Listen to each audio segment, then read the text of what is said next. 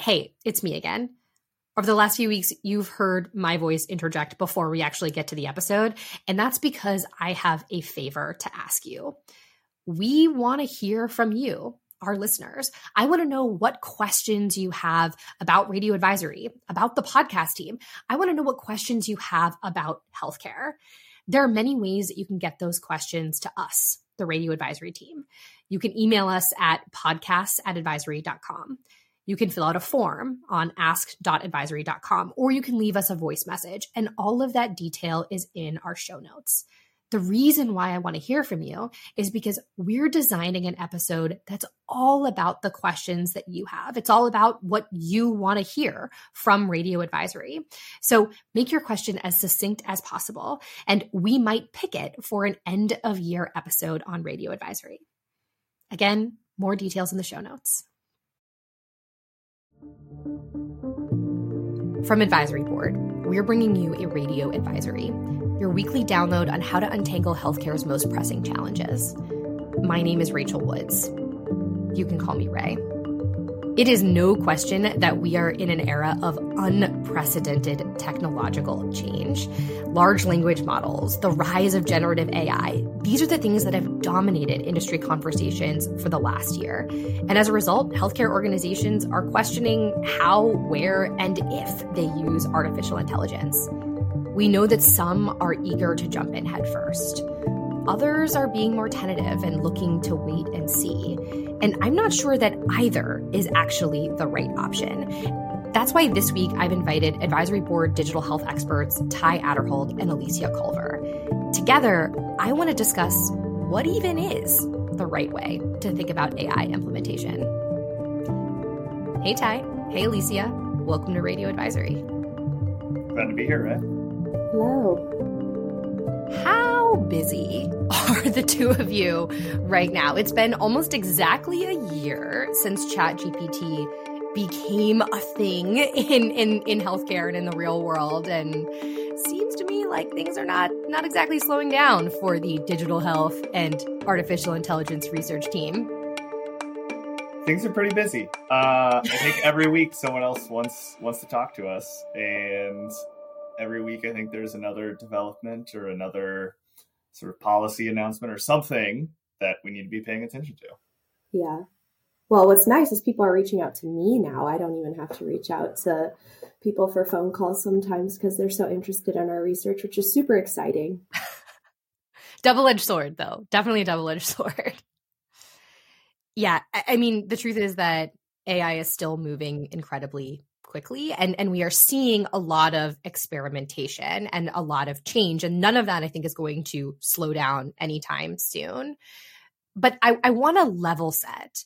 When it comes to ai when it comes to all of this change and maybe even all of this confusion is there a central question that you're hearing from health leaders? Or maybe maybe is there a question that you think they should be asking when it comes to ai yeah, I think the biggest question that we're hearing health systems or providers asking is what should my AI strategy be?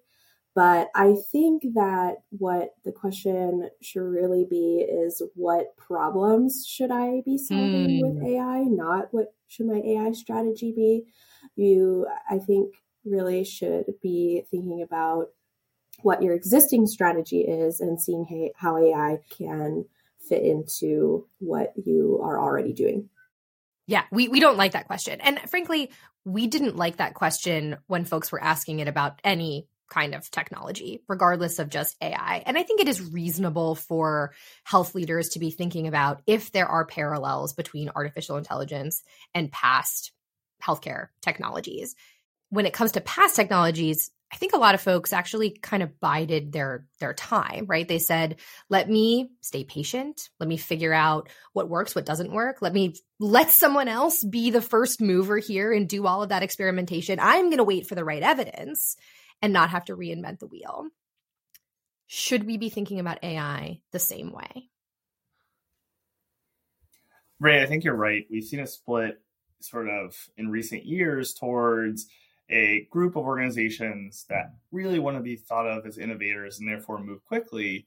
But outside of wanting to be thought of as an innovator, didn't make a ton of sense to move quickly. If you think about something like EMR integration, it was actually a much smoother, a much better process for your organization if you waited a bit. And so it, yeah. this is how this idea of fast. In fact, some people are still rolling yes. out Epic right now. That they have waited quite some time to implement this technology. And so the ideal became this idea of a fast follower. of I'm going to let those innovators go ahead. They'll figure out what works, what doesn't work. I'll respond after I understand sort of our, what our approach should be. But I don't think AI is necessarily the place to do that. Hmm. Why? I think there's a few different reasons. One, as you already mentioned, the pace of change that we've seen across this past year has been incredible. And I don't think it's going to slow down. And so if you're waiting, there's always going to be something new that you're not going to necessarily be able to learn from the adoption that an organization had a year or two ago. So there's already perhaps some fundamental differences between how we need to think about AI and how we need to think about other technologies. And let's say that folks have done what Elysia told them to do, which is to say, not just what is my AI strategy, but let's make sure AI is actually solving real problems. It sounds like the scales are tipping towards make those decisions soon, right? Be an early adopter. Let's say organizations go down that path. Why might that be a good thing? I think one of the biggest things that early adopters will have an advantage in is the uh, efficiency and cost reduction. So you with a, with these AI technologies, organizations are able to better um, automate administrative tasks or analyze large large amounts of healthcare data, uh, create this faster access to information for both patients and clinicians, and all of these things I think have the ripple effects of that efficiency and cost reduction. Um, and then I think there's also a really big opportunity for healthcare organizations who move quickly to kind of have that lead time to um, develop this culture and literacy around AI as well. They may be able to kind of initiate those steps to communicate to their workforce early on um, what it is they're doing, why AI is important, develop this culture of, yes, AI is a good thing and we should be adopting this to solve our problems, things like that the cost reduction is something I'm not sure enough people are thinking about. I think most people are thinking about the cost of investing, but you're right, right? Long term, there's a lot of efficiency to be gained. Early adopters have this lead time to learn quickly. I have to imagine that this is also something that at least can be good for employees, right? The actual people who are going to be using the technology and maybe even the, the people on the other end, the, the patients who are going to be experiencing the benefits. Is that right? Mm-hmm. Yeah, that's correct. I think that's like a secondary benefit that a lot of people don't always jump right towards. I think cost uh, reduction and efficiency is kind of what people want to focus on. But if you're going to be a provider who's going to make a clinician's life easier, why wouldn't you want to work there? Or if you're yeah. going to be able to provide a better patient experience by personalizing their care or improving their accessibility, why wouldn't a patient want to go and see you? Um, so I think that those are definitely secondary benefits that we'll see with uh, the implementation of these new AI technologies. And Rae, I just want to double click on something Elysia talked about, sort of the culture piece. And I think this sort of spans across all of these sort of benefits of early adoption is the idea that your organization will gain sort of cultural and institutional knowledge of how to use AI and what worked in your early processes as an early adopter and those lessons will then apply to other AI technologies that you adopt in the future. And I don't think that institutional knowledge is going to be something that a fast follower can gain from just reading a case study mm. or looking at how other organizations have approached adoption. What what kind of organizations are are doing this? What kinds of organizations are maybe diving in headfirst? I think we've seen you know that same group i mentioned earlier of organizations that pride themselves on being innovators. Oftentimes those are sort of the, the academic medical centers of the world um, jumping in. And these are organizations that for years have had some uses of clinical predictive ai that they've been building or piloting themselves. Um, and we've seen these organizations move relatively quickly with generative AI as well. Things like, you know, we've heard organizations who are doing pilots with Epic to allow physicians to respond to sort of inbound messages with some generative AI prompts to speed up that process. We know this is something that uh, a lot of clinicians are feeling overwhelmed with these days. And so it's those organizations who were already moving this direction likely already had data scientists and other mm-hmm. sort of technical expertise that was employed, um, their research institutions. Those are the organizations we're seeing move sort of most quickly here. I don't mean to be too blunt with this question, but is it even still possible for folks to move into this early adopter category? I mean, like I said, it's been it's been a year since the kind of ChatGPT, large language models, generative AI hit our cell phones, let alone strategic plans. Is it still possible for someone to be an early mover if they're making changes in say early 2024? I think you're still on the early side of things if you're moving in 2024. I think the big sort of unknown here is how quickly is this pace of change going to continue? Because there could be a new sort of more generalist AI model that mm. comes out sometime in 2024 and now we're set up for a whole other cycle of early movers again. When it relates specifically to sort of generative AI and some of the sort of ChatGPT style uses, I think the window's closing on being an early mover. Hmm. I think Elysia would probably tell you that's not the end of the world, but yeah. Yeah, I I would definitely think that if you're speaking in generalized terms, that this early mover period has probably ended, but it is a little bit more nuanced than that in terms of like the hmm. types of use cases that you're exploring and again, the pace of change is making things move so fast that maybe you were an early mover on one thing and then this new thing comes out and you're like, oh, maybe I want to be an early mover on that. So I think that the real competitive advantage is not like maybe whether or not you're going to be an early mover, but whether or not you're going to be able to keep up with the pace of change mm. or, or like iterate over time especially since we should be thinking about the the problems this technology solves rather than the technology itself going back to the very first thing that you said. So I, I'm kind of overwhelmingly hearing that there is a competitive advantage if you're going to move fast. But let's go to the other side of the coin, right? AI isn't a guaranteed slam dunk. I have to believe that there are some risks here. Uh, and, and certainly leaders know those risks. Otherwise, they would have made a move eight, ten months ago, as opposed to thinking about it in the next six months, next year, next two years. Yeah, I think one of the biggest risks that you might experience as an early adopter here is this risk of monetary loss. I think a lot of chief financial officers are still concerned about spending money on these new solutions when you might not even see an ROI on that investment until years in the future. And I feel like also there's this risk, especially um, on the monetary side for providers who already have low profit margins. Oh yeah. Um, like why would I want to invest in most providers? If, let's let's let's name that. yeah. Um, if you already have low profit margins, like I, you might not be able to even have the resources to invest in this. Um, so I think that's kind of the biggest thing there. So it's not so easy as saying kind of academically everybody should be moving quickly because there are nuances, there is risk. And I mean, in fact, I am betting that not everyone can be a first mover to your point about margin, but I'm also betting that not everyone should try to move as quickly as possible at this point. Is that right? 100%.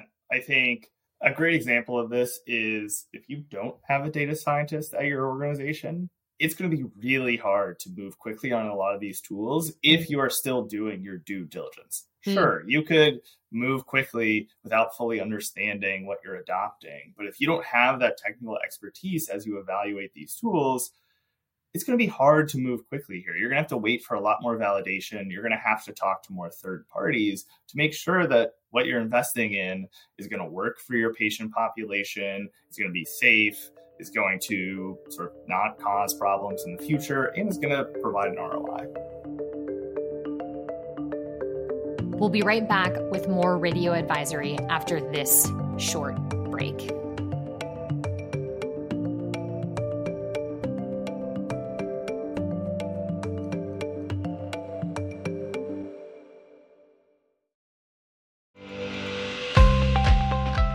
Interest in artificial intelligence isn't slowing down anytime soon. Discover how healthcare leaders are cautiously leveraging AI to tackle industry challenges in our latest expert insight. Go to advisory.com forward slash AI strategy to access this resource and learn what's necessary for AI to drive transformative outcomes in the healthcare landscape.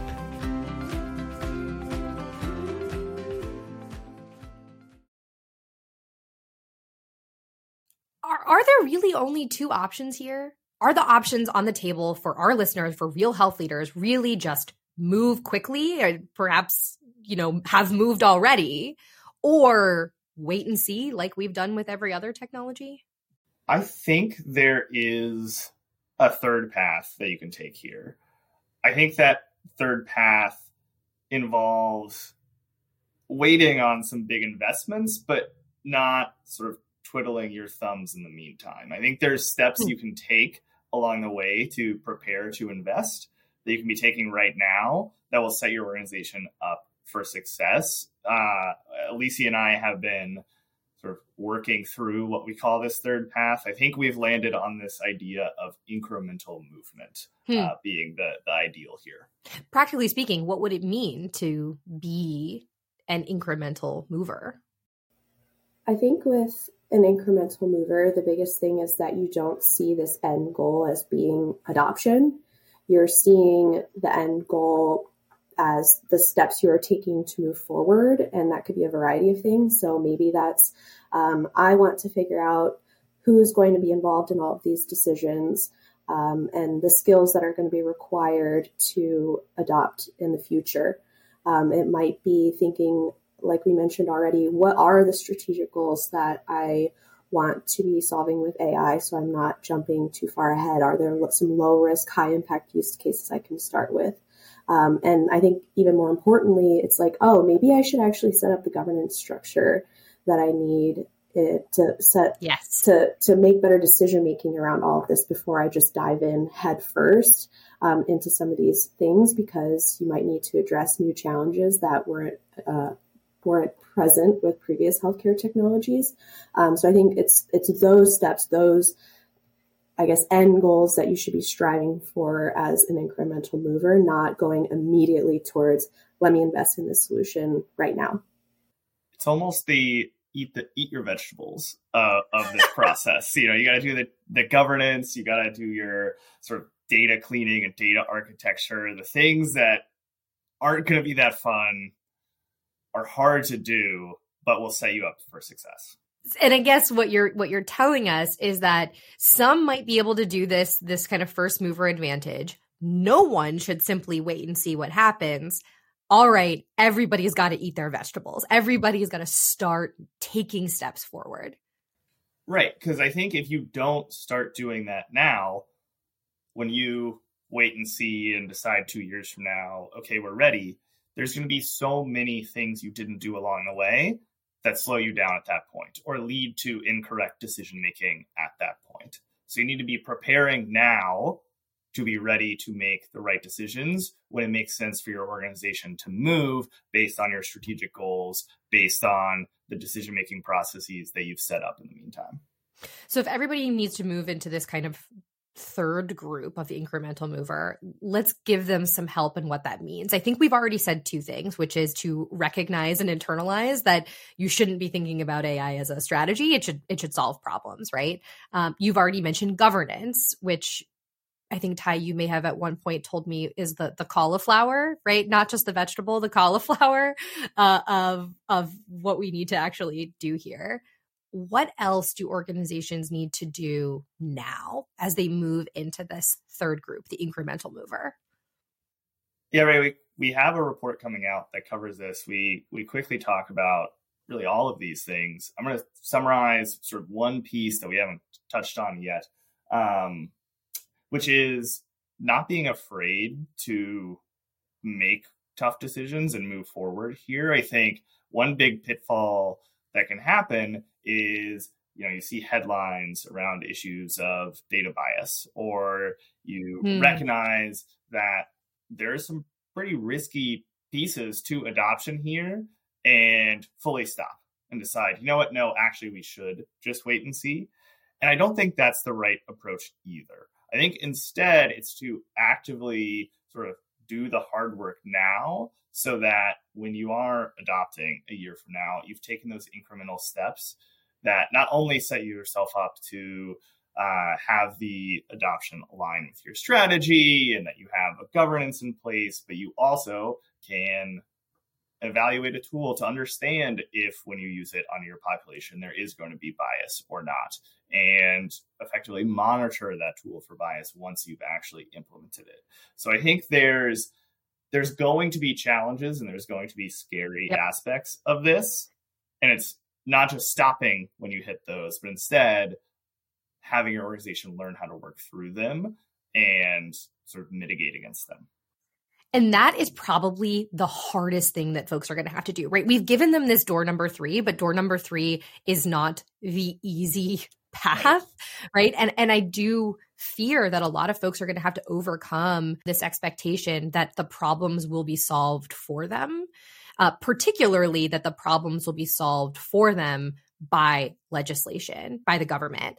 I should mention that as we are recording this podcast, uh, 26 hours ago, President Biden released an executive order on AI. Uh, and, and, I worry that folks are going to see that and go, ah, a reason to hold back, a reason to move into this wait and see approach because, see, finally, we're going to see some action by the federal government. But you're saying, no, go to the challenges yourself.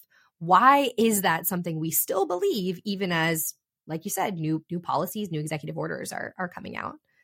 Well, I think for me, it all comes down to remembering that healthcare is already complicated to regulate and to develop legislation for. And just because AI is new doesn't mean that we're going to have magical new rules that tell us what to do.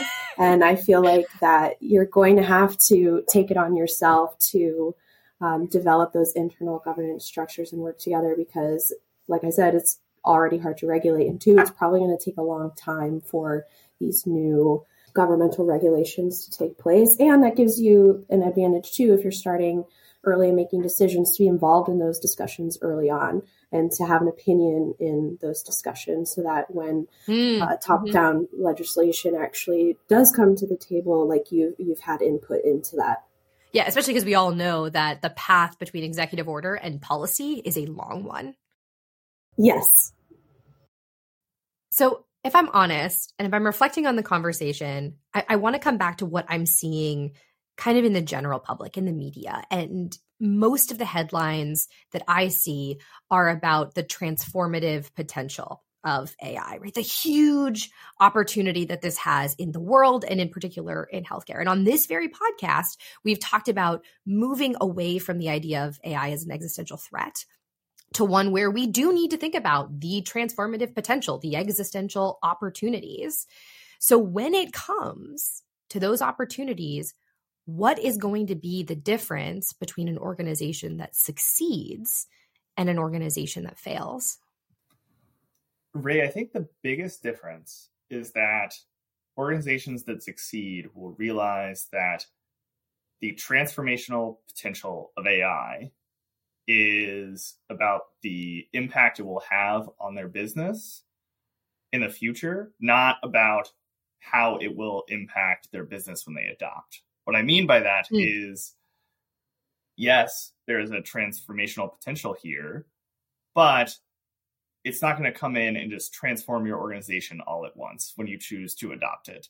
There are so many small steps you're going to have to take along the way to reach that transformational point. And so if you are sitting around and waiting for that transformation, you're never going to get there. You have to take the small steps now in order to achieve that transformational potential in the future.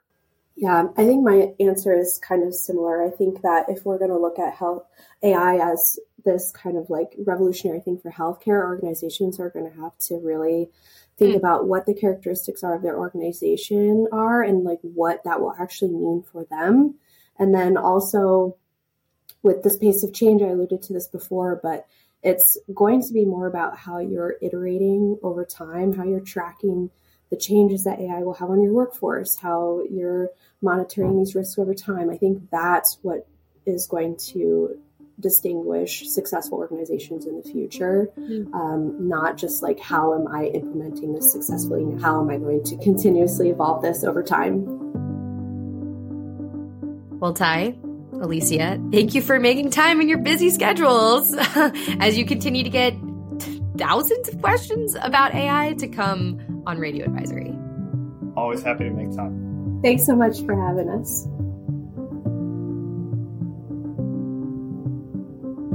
It is all too easy to think that there are only two options when it comes to adopting technology or adopting artificial intelligence. I either need to move now or I need to wait for someone else to figure it out. But I hope you heard in this episode that there's a third option. And in fact, this is the one that we want everyone to do. And that's because every organization can take meaningful steps and make progress towards advancing in artificial intelligence, even if those steps look different organization to organization. And remember, as always, we're here to help. If you like Radio Advisory, please share it with your networks. Subscribe wherever you get your podcasts and leave a rating and a review. Radio Advisory is a production of Advisory Board. This episode was produced by me, Rae Woods, as well as Abby Burns, Kristen Myers, and Atticus Raasch. The episode was edited by Katie Anderson, with technical support by Dan Tayag, Chris Phelps, and Joe Shrum. Additional support was provided by Carson Sisk, Leanne Elston, and Aaron Collins. Thanks for listening.